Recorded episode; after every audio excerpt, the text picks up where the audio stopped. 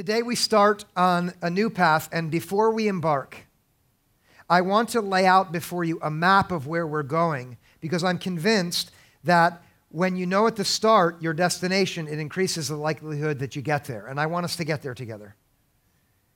Our goal is to grow as followers of Jesus.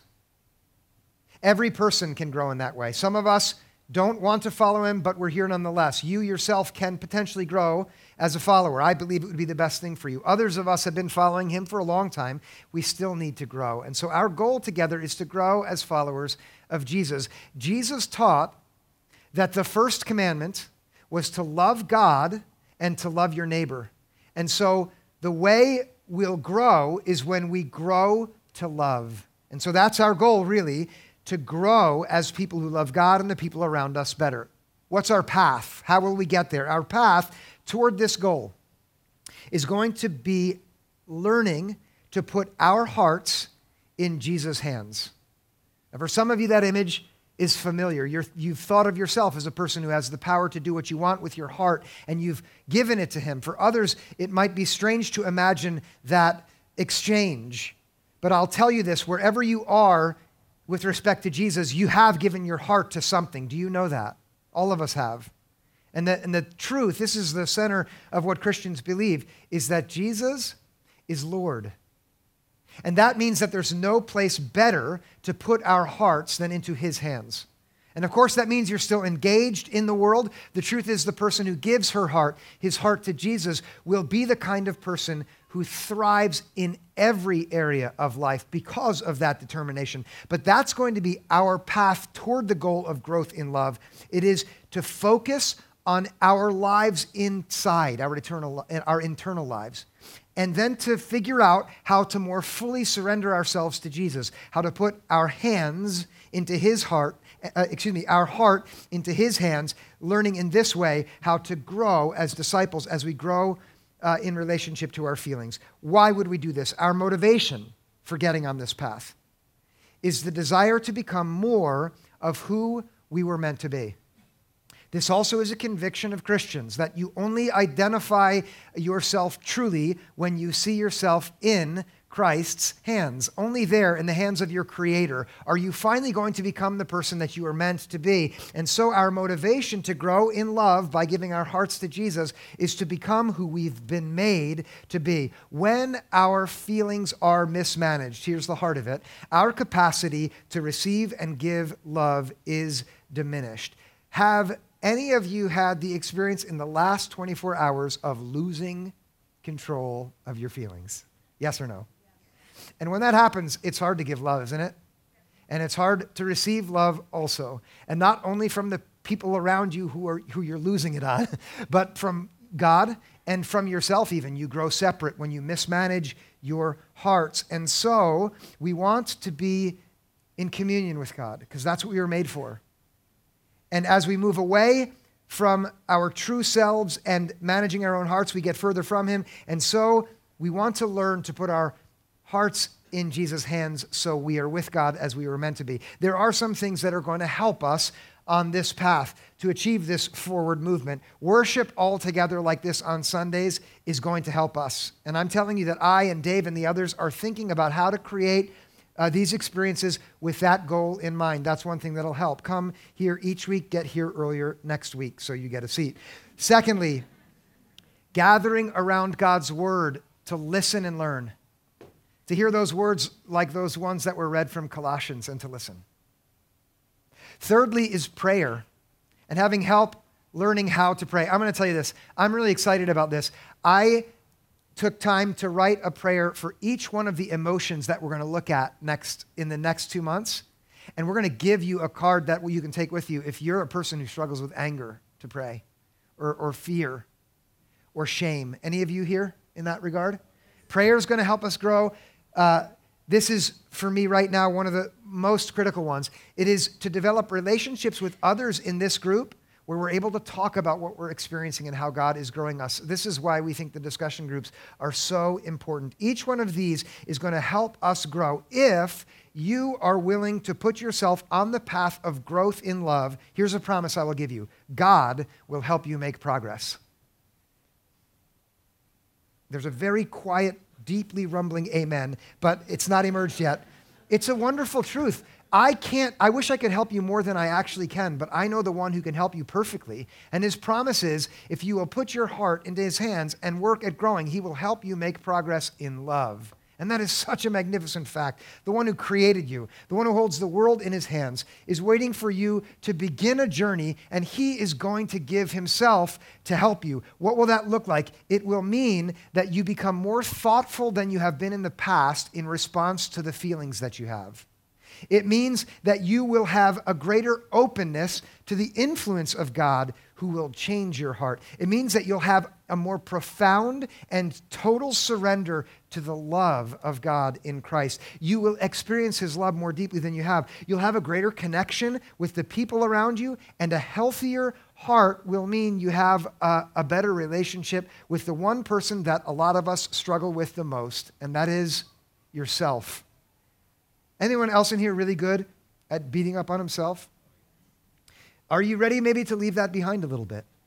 If God helps you grow in love, here's what the, the scriptures promise. You ready for this? These are the things that will start to grow in you as love grows joy, peace, patience, kindness will grow in you, self control, the ability to determine which way you end up going rather than letting other things determine it faithfulness, so you're a person of your word, gentleness and generosity. Isn't that a great list?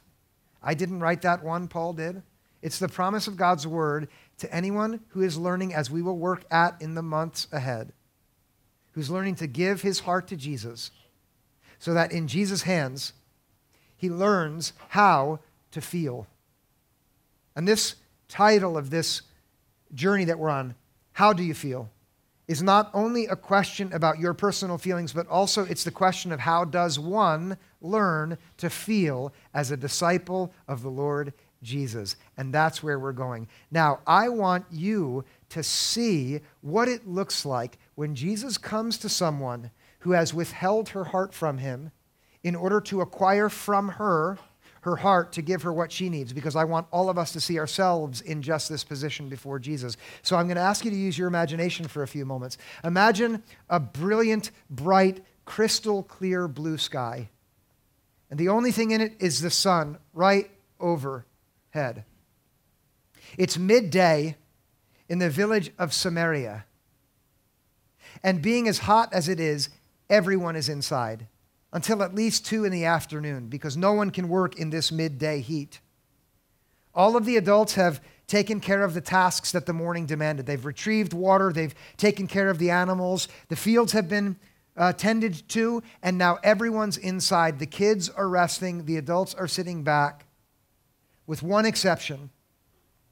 There's a woman who's actually left her dwelling, even though it's noon, to walk out toward the well to get water.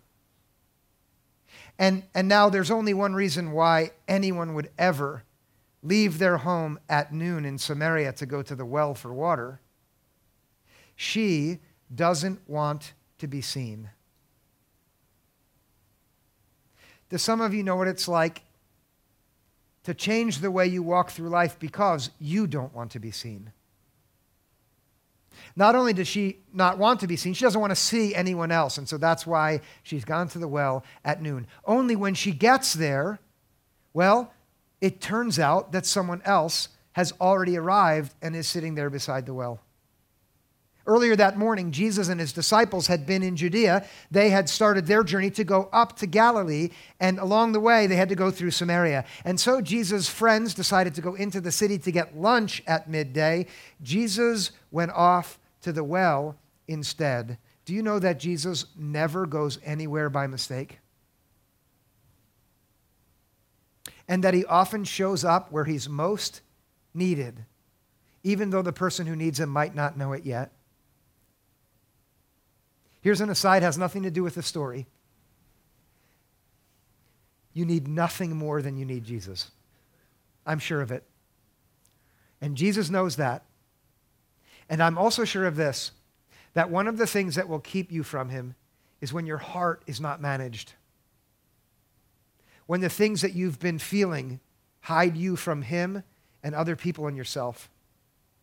Now, seeing the woman come to the well at noon, Jesus immediately knows why she's there. And so, what does he do? He speaks to her. John 4 7, here's what Jesus says to this woman who's trying to hide away from everyone. Jesus said to her, Give me a drink. Now, this is the kind of thing that you say to someone who you're friends with. Or if you're not friends with them yet, it's the kind of thing that you say to someone who you want to have a friendship with. It's the kind of thing that starts off a relationship that turns out to be good for both of you. Only the woman is shocked, not only to see him there at the well, but also to have him speaking to her in this way because Jews and Samaritans have nothing to do with one another. This doesn't make any sense. And so she responds to him in verse 9 The Samaritan woman said to him, How is it that you, a Jew, ask a drink of me, a woman of Samaria? It's not supposed to happen like this. Men aren't supposed to ask women for anything, especially if they don't know them. And being a Jew and her being a Samaritan means that they've come from people groups who hate each other for centuries. They shouldn't have anything to do with one another. And of course, both of those are good reasons for her not to want to talk to him because he's a strange man and she's a Samaritan and he's a Jew. But the truth is, neither one of those two are the real reason that she wants to draw back from Jesus. The real reason is the reason she came to the well at noon instead of the morning like everyone else. It is shame in her heart that has made her hide away from everyone. Five husbands. Five times marriage doesn't work out for her. Anyone who's been through a divorce knows that it leaves wounds, no matter what the circumstances of it are. Can you imagine five times? And now she's with a, another man, and it's not even her husband. And of course, in the village where she lives, everyone knows everyone's business. Have you ever thought that you live in a place that's just a little too small because of that? You can't even imagine what it was like in ancient Samaria. The judgmental advice that she was given, the looks down the noses at her everywhere she went, the whispers that she could hear just enough of to know that eventually she internalized everyone else's judgment of her into her own heart, so she even was sick of herself. And her strategy was hide myself away from everyone, cut myself off, have nothing to do with anyone else at all ever again. But here comes Jesus asking her for a drink as if he would want to be a friend of hers. And she doesn't know yet that Jesus knows everything about her, but that's the truth of Jesus in this moment. He was there on purpose because he knows everything about her, and what he wants is, in fact, to break all of the walls around her heart down so he can have her heart in his hands. That's why I came to her. Jesus wants to have your heart in his hands completely. That's the first thing. The first command is that you should love God and then love your neighbor as yourself.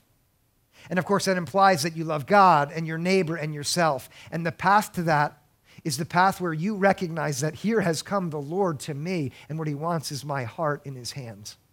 Look at what Jesus says to her reply to him in verse 10. Jesus answered her, if you knew the gift of God and who it is that is saying to you, Give me a drink, you would have asked him, and he would have given you living water. You see, Jesus knows that the real thing that's driven her there is not the need for water from the well, but it's rather the need for some kind of living water in this dry and dead heart of hers that she has been so wrapped up and enveloped in shame, not only has she cut herself off from everyone else out there, but she has no relationship with herself truly, and therefore she has no connection with God. And when Jesus says, if you knew the gift of God, that's a, a carefully chosen phrase. I hope some of you know what the Bible says the gift of God is. Do some of you know that? In Romans 6:23 it says the gift of God is eternal life in Messiah Jesus the Lord. Jesus knows what she needs more than anything else. It's the salvation that he gives. As God's anointed Messiah, there he is. And he knows that all she needs to do to be saved from the, the, the, the, massive onslaught of these feelings, all she needs is to open herself to him and let him pour his living water into her soul. How will she do that? When she gives her heart to him.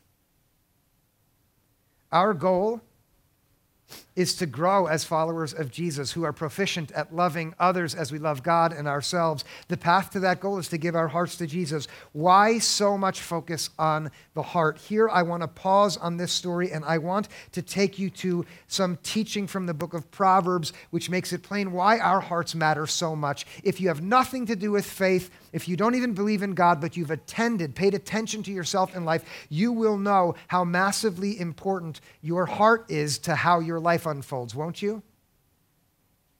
That even if you try to be a Stoic who is only moved by your thoughts, you can't escape the fact that your feelings have an awful lot to do with where you end up. Isn't that how it works? Does anyone here watch Star Trek? Is that still on? I never watched it. I don't know why I'm bringing this up. I felt bad I brought it up in the first service, but I'm doing it again. Is it Spock? Is he the guy who doesn't feel anything? Even that person's heart will guide them. Look at how it's put in Proverbs chapter 4, verse 20. My child, be attentive to my words. Incline your ear to my sayings. Do not let them escape from your sight. Keep them within your heart. The, the, the one who speaks these words and writes them at first is the one who does so relating to the listener as if that listener is a child who needs to learn and grow. Don't be so proud to believe that you don't have any growing to do. Let yourself, even now this morning, relate to this teaching as if you are a child who is ready to grow and learn. Please understand that even as this came from the pen of a man, it was God's word working through that man that comes to us to build us up in the way that we need to be built up. And that's why the teacher says, be attentive and be attentive in every way that you can. Do you notice that? First, incline your ear, listen with every critical faculty that you've been given. Use your mind here. Listen carefully, he says. Don't let them escape your sight. Investigate what you're going to learn today and in every time you come to church. Look at the world around you and use your eyes to see if it, if it looks so. Put it in your heart. That means commit it to memory. He says that for a reason because this is how important it is. Look at what he says in verse 22 For they, that is my words, are life to those who find them and healing to all their flesh. You know that you're searching for life. Do you know that? And many of you will say, You still haven't found what you're looking for, right? And wasn't that one of the best songs off that U2 album? Was it Joshua Tree? You're looking for life, and you are made for life, and the Word of God is life. And that's what this teacher knows. And it's not, listen now, it's not just life so that when you die, as long as you said you believe the right things, you go to, to the good place rather than the bad place. It is, first of all, healing for all flesh. He says it's good for you in every way that you need to have your flesh and your entire life, all of you healed and restored and made well. Here's the word that he wants us to treasure in our hearts, verse 23. Keep your heart with all vigilance, for from it flow the springs of life. Uh, this word for us is the word that we are to hear and to see and to treasure in our memory. First, keep your heart with all vigilance. Some translations have it as guard your heart. The author knows that your heart is under assault and needs protection. Can anyone in here in this moment relate to that? Yeah, a night watchman is standing between the ramparts on the city wall, and his bow is at his hand, and he's looking off into the night because he knows that enemies are always going to come against the city. And what he does is he keeps the city with all vigilance. Or, or a shepherd is on a hill, and there he has his staff in his hand, and there he looks at the beloved herd that's there, the sheep that are all gathered and vulnerable, and he's watching to see if there are any predators who are going to come, and he is keeping the flock with all diligence. Your heart is like a city. It is like a flock of sheep in need of protection, and it requires constant care and oversight, in, in need of defense against all kinds of serious threats. Only the enemies which most effectively assail your heart are not soldiers and they're not predatory animals, they are your feelings. They are the things which have the power over you like nothing else does. And when your heart is mismanaged, it can ravage you like an invading army or a pack of devouring wolves. Has anyone got any experience with this? Fear can stop you from being the person that you know you are made to be, and, and, and it can, you can be completely powerless in relationship to it, paralyzed. Or anger can swallow you up and turn you in an instant into a monster that scares your kids who you love, and your spouse who you love, or your friends who you love, and it even scares you. Shame can cover up the real you so nobody gets you, not even you, isolating the whole world from you. Envy can poison otherwise beautiful relationships between you and friends because you've not got the success that they do. Or all of it can become so bad that apathy seeps in and dries you up like a desert in the summer heat, and you don't feel anything anymore. You're alive, but not really. Or grief can come in because you lose the one you loved, and it can pull you down into the depths like a swirling waves of the sea, and you're lost. It's strong stuff, isn't it? We need to learn how to keep our hearts with all vigilance. And of course, we can learn that.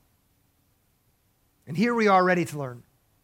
And the reason we need to learn is in the second clause there. For from it, that is your heart, flow the springs of life. The spring is such a thoughtfully chosen metaphor here. The symbolic force of this image in the ancient Near East is particularly strong. Without the water provided by underground springs, life is literally impossible.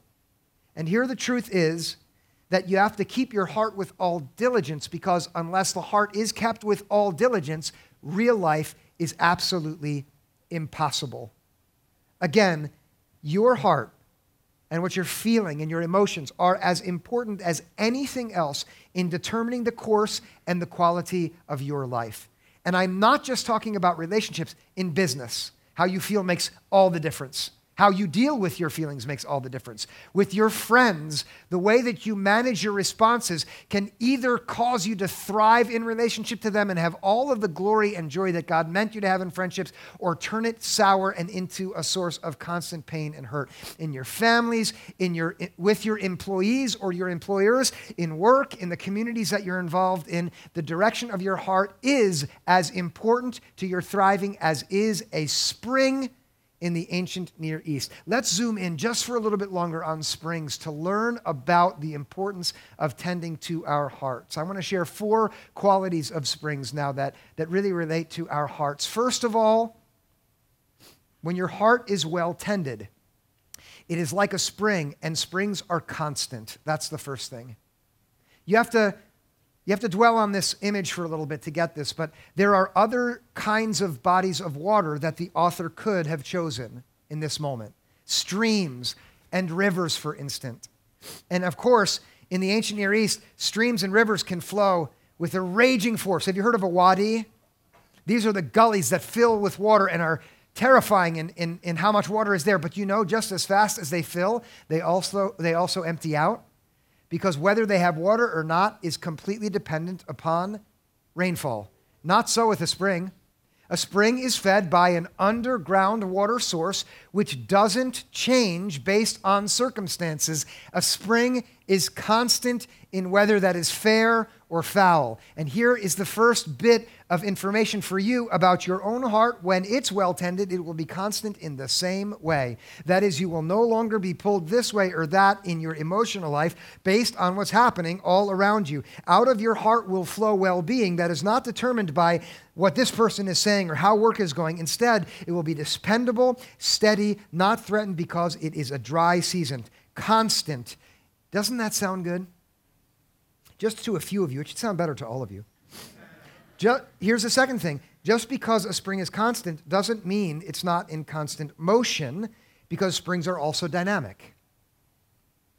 Unlike a well or a cistern, both of which also hold water, the spring is always on the move. It never settles down. Once it emerges from underground, it flows out into the world around, following an unpredictable and fluid path, impossibly complex in its movement.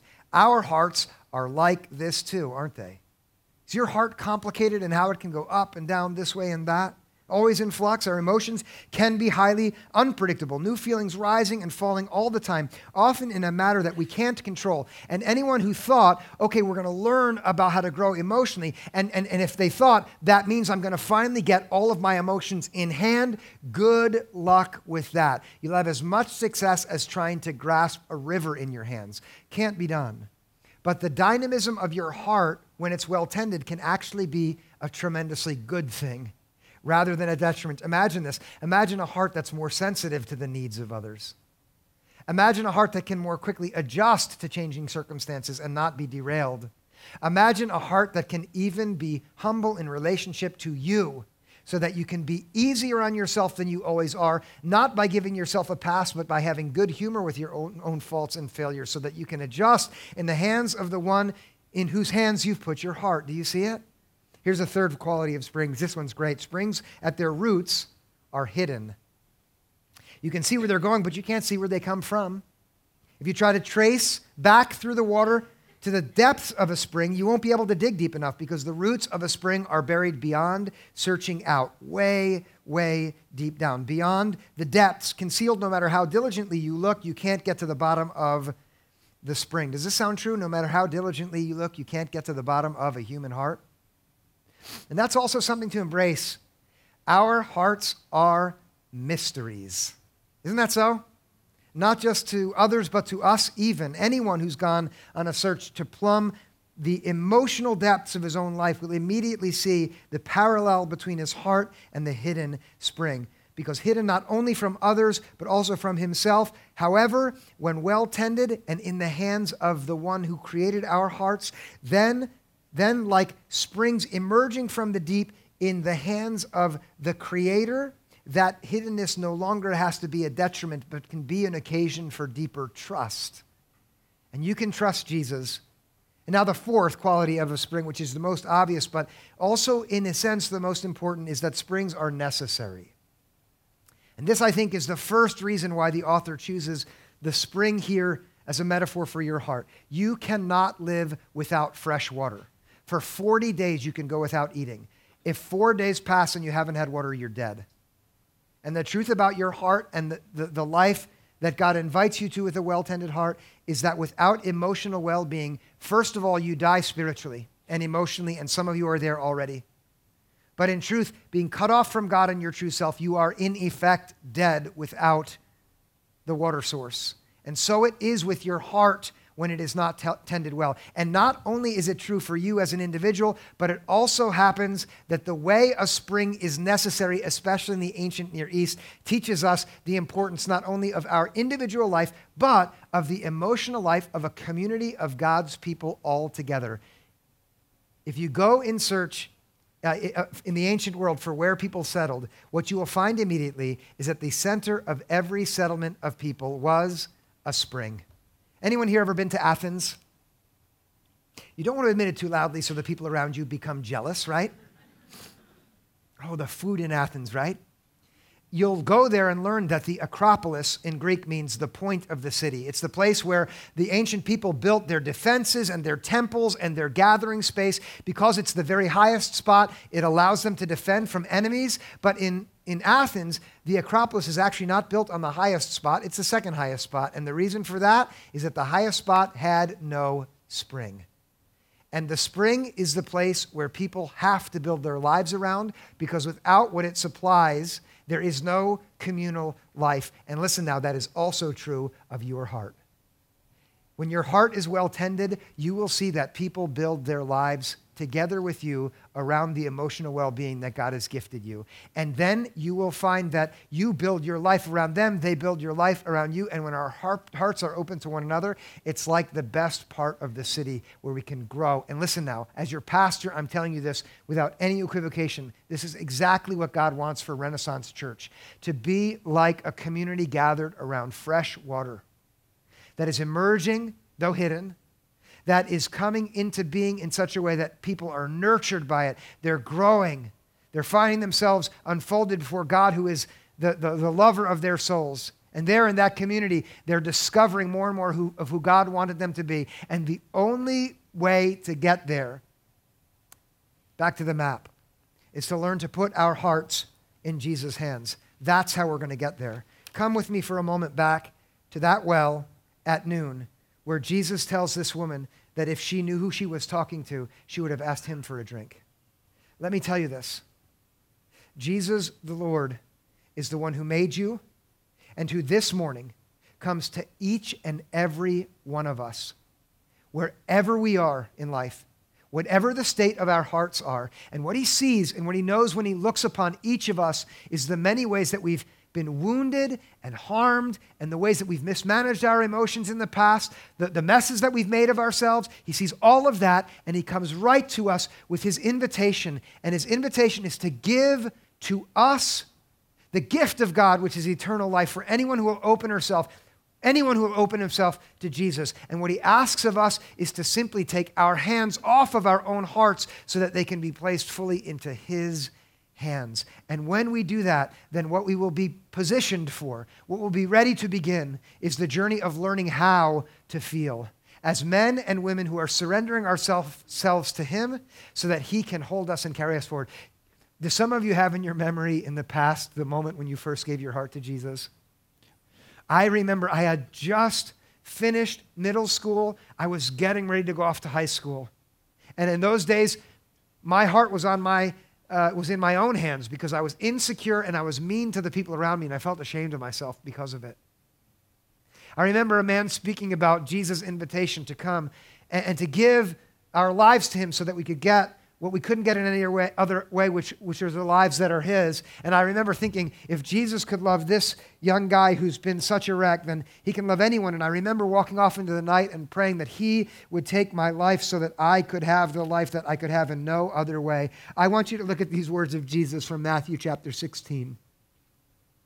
For those who want to save their life will lose it, and those who lose their life for my sake will find it in my own way as a kid, I was trying to find my own life in building myself up by my clever humor to tear others down.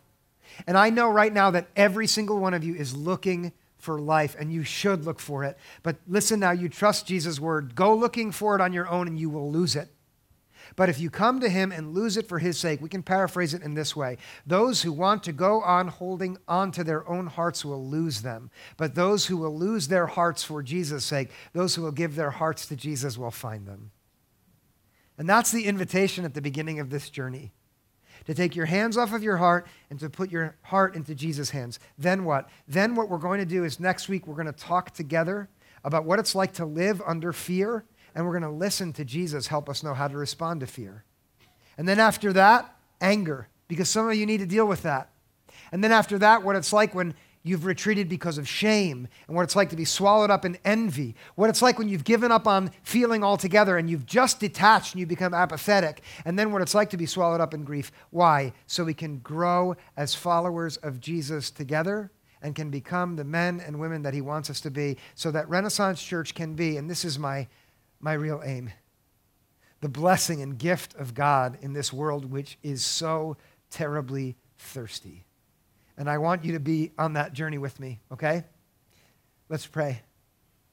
God, we love you and we thank you for the story of this woman at the well and for the love that you showed to her in coming to her in her shame and inviting her to give herself to you. God, I ask that through the power of your Spirit and her story, that you would be speaking to our hearts in here as we've gathered, drawing us closer to you with this impossible blessing that you've come with a gift, the gift of eternal life, which we need. God, every heart in here that is still withheld from you, would you break down whatever resistance is in us so that we would give ourselves to you fully? And then would you help us feel the joy that comes with surrendering our lives to you and finding ourselves truly in your hands? We love you and we know this we need you. We need you every moment. And in this moment, we surrender ourselves to you afresh and we ask that in your hands we would recognize that the most important thing about every one of us is that we're beloved by you. And then that love would melt away everything that keeps us from you. And we'd be renewed even now in that love. We ask for this in Jesus' name. Amen.